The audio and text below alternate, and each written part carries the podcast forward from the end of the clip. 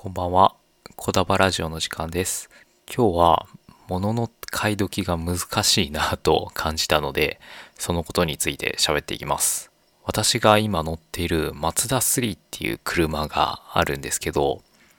去年発売されたんですね。去年発売されたマツダスリーが今年じゅういちがつにな、うん、じゅうがつか、じゅうがつになって、えー、年次改良がされそうなんですよね。まだこう噂でしか聞いてないんですけど、ちょっとエンジンの出力が上がったりだとか、運転支援系の装備がちょっと充実したりするということで、まあ私が今乗っているマツダスリーの、まあ、不満なところ、まあ運転支援系の装備だったり、まあエンジンの出力がちょっと低いなっていうところを、まあちょっとピンズドで改良されるので、まあたったね、買ってからいちねん、しかも高いね、さんびゃくまんえんぐらいした買い物がたったいちねんで改良されてしまうっていうのはちょっと悔しかったんですよね。まあその悔しさっていうのがあって、ちょっと物の買い時って難しいなっていうのを感じました。まああといちねん、いちねんはんぐらいですね。去年のまあごがつに発売されたので、まあだいたいいちねんはんぐらいそのマツダスリーを購入するのを待っていたら、まあこんな後悔もなかったのかなとか思いつつ、でもやっぱり車って発売された時に買って、えー、一番新しい車に乗ってますよっていうのもまたちょっとした優越感を味わえるので、そういう意味ではこう発売したすぐに買うっていうのはありなんですけど、ただ今のねマツダの販売スタイルは毎年車をちょっとずつ改良していくっていうスタイルなので、待てば買うのを待てば待つほどどんどんいい車になっていくっていうね、買い時が難しい車にもなっているんですよね。もちろんモデルチェンジした時、まあ年次改良っていうのは細かい、えー、商品改良なので、あまり派手な改良っていうのは少ないんですけど、それがまあ何年かにいっかい、えー、大幅モデルチェンジっていうタイミングもあるので、そのタイミングで買う。今回は私はねマツダスリーを買ったんですけど、ただこのモデルチェンジしたタイミングっていうのもちょっとね、あのー、未完成ではないんですけど、改善点が多い、一番改善点が多い状態っていうことでもあるんですよね。そこからどんどん毎年の年次改良を重ねて車としての完成度が上がっていくっていうところなんで、本当に買い時が難しいなと感じたところであります。でそれがですね、その車だけじゃなくて物の買い時って悩ましいなって思ったのが、今ちょっと自作 ピーシー に手を出そうかなと考えてまして、えっとちょっとゲームとかね、動画編集とかを今 Mac mini にせんじゅうはちねんモデルでやってるんですけど、いかんせんあの ジーピーユー が内蔵の ジーピーユー なので、ちょっとゲームとかは厳しいところがあるんですね。で、Mac mini に外付けの ジーピーユー を付けようかなと思ったんですが、それがまた高いんですよね。結構 ジーピーユー の入れ物だけでさんまんえんぐらいは最低でもして、で、さらに ジーピーユー を買おうと思ったら、まあ、にまんえんぐらいの ジーピーユー とかになるので、まあ合計ごまんからろくまんぐらいの買い物になるんですよね。でご、ろくまん出せるんだったら、その自作 ピーシーいち 台組んだ方がコスパいいんじゃないかっていうのが正直なところで、っていうのでこうちょっと悩んでたりしまして、まあそれで自作 ピーシー についていろいろ調べてたんですよね。で調べてたら結構こうやっぱメインとなる シーピーユー とかそういうところを何にしようかなと悩んでたんですけど、割とね今 シーピーユー は買い時ではないんじゃないかというところでして、いかんせんこうライゼン シーピーユー のライゼンっていう シーピーユー が新しい世代の シーピーユー が発表されるみたいなんですよね、じゅうがつに。でそれが発表されたら他の シーピーユー の値段は下がって、で最新の シーピーユー もどういうものか分かっている状態で シーピーユー を選んでいった方がいいんじゃないかなとかでメモリは今が一番安いのかとか、そうね、いろんな、まあできたら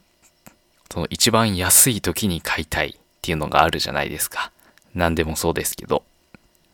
で、価格 .com でこう価格の上がり下がりとかをチェックしながら買おうとしたりもするんですけど、結局どのタイミングが一番安いのかっていうのが、まあ、よくわからないんですよね。まあ、長く自作 ピーシー やってる人なんかはこのタイミングが買い時みたいなのが分かっている人もいるのかもしれませんが、基本的に自分の場合はよく分かりません。なんとなく安そうだから買うみたいな、まあ、感じですよね。まあ、ただまあまだ買ってないんですけどねあの自作 ピーシー も結局どうしようか悩んでそのまま置いてます。はい。で シーピーユー に関してもちょっとどれがいいのかまだ悩んだままですね。で結局やっぱり一番安いタイミング、今お金があんまりないので安いタイミングで買いたいっていうのもあってちょっと保留状態です。で最近 GoPro GoPro Hero ナイン Black っていう、えー、アクションカメラが出たんですけど、GoPro に関しても、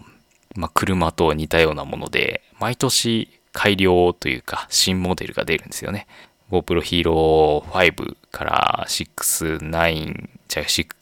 きゅうと、あのー、毎年のように新モデルが発表されて、で、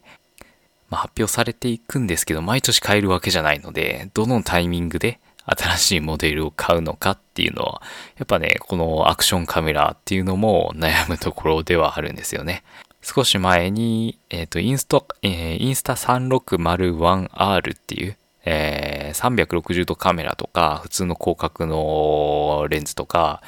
いろいろ組み替えられる、ちょっと面白いアクションカメラとかも出たりしたんですけど、それに関してはまだ新、うん、まあでもそれに関しても毎年のように新モデルが出てる気がするので、結局、うん、カメラに関しても買い時がよくわからないというのがありますね。まあ、結局今回は GoPro Hero ナイン Black が今回買い時かなと。まあ僕が前に使ってたのが GoPro Hero ファイブ Session だったので、まあだいぶもう画質的にも厳しいかなというようなレベルになってきたので、まあ値段も安かったし GoPro Hero ナイン買いだなっていう風に思って買ったんで、まあ今回そんな後悔はないんですけど、まあ毎年のようにね、新しいモデルが出ると悩むという毎年恒例のこの季節ですよね。この秋といえばさらには iPhone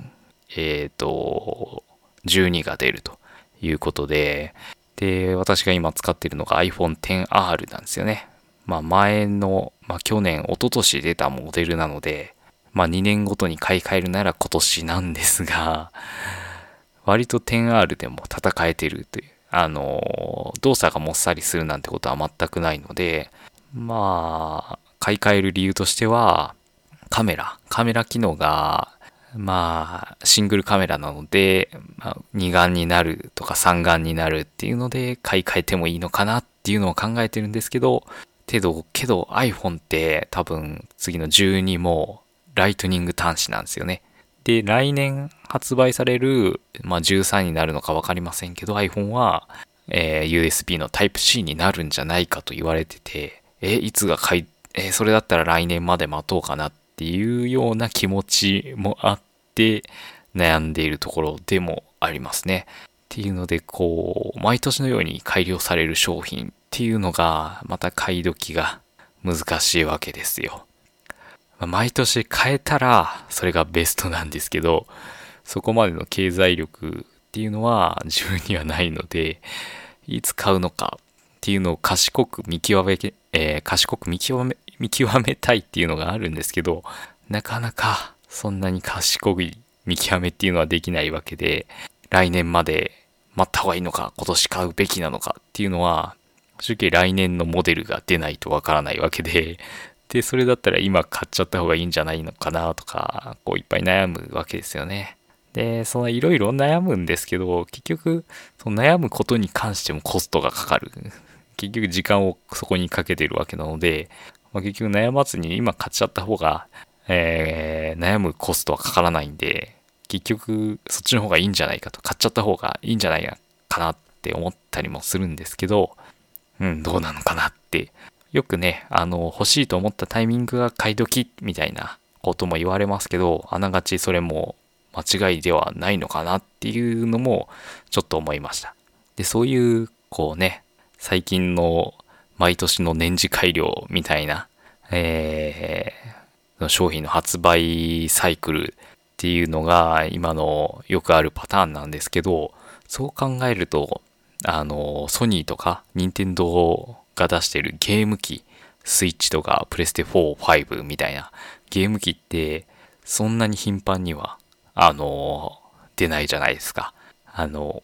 ごねんとかろくねんななねんにいっかい、プレステフォーもにせんじゅうさんねんとかに発売されて、ファイブがにせんにじゅうねんですからななねんですよね。えー、スイッチの前の Wii U がいつ発売されたのかもう覚えてないんですけど、それでもね、多分ご、ろくねん以上 Wii U が出てからスイッチが出るまで経ってるんで、そう考えると、まあ、ゲーム機っていうのは案外お財布に優しいものなのかもしれないなと感じている、再発見したところですね。まあもちろんそのスイッチにしてもプレステフォーにしても、あの軽量版が出たりとか改善版が出たりとか、えー、いろいろ出たりはしてるんですけど、基本的に、えー、ゲームソフトをプレイするっていうのがそのゲーム機のメインですから、そこのメインの機能っていうのはほとんど変わってないんですよね。っていうのを考えると、非常にゲーム機ってあ買いやすいものだったんだなっていうのは少し感じましたね。はい。っていうのでちょっとまあいろいろ話がうねうねとなったんですけど、まあその車の買い時、シーピーユー の買い時、アクションカメラの買い時、スマホの買い時、ゲーム機の買い時みたいなものの買うタイミングってすごい悩ましいよなっていう話を今回したかったんですよね。はい。結局お金があれば全部買っちゃうんですけど、お金がない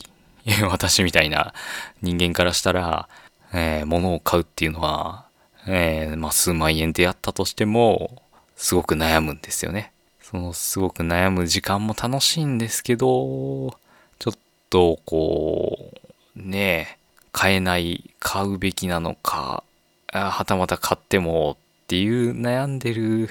のがしんどい時もありますよね。うーん。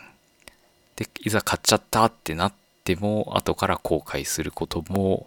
多いんで、うーんっていう、まあ物を買うのって難しいなっていう話でした。まあ勢いで買っちゃうのがいいのかもしれませんね。はい、今回はここで以上です。